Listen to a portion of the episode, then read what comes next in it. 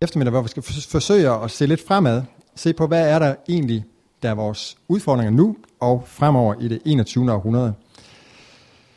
Der er dem, som mener, at MF det skal være og blive ved med at være et decideret præsteuddannelsessted.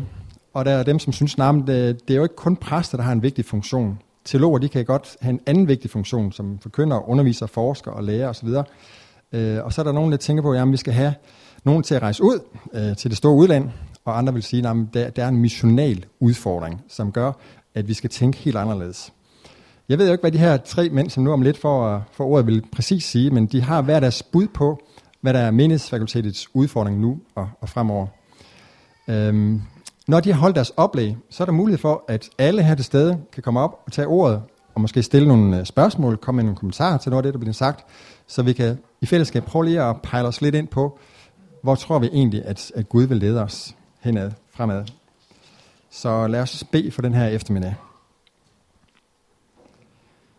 Kære Herre Jesus, tak at du har lagt evangeliet i vores hænder. Tak at du har betroet MF en opgave med at uddanne og udruste teologer til forkyndelse og til undervisning i din menighed. Hjælp os at tage godt vare på begge dele.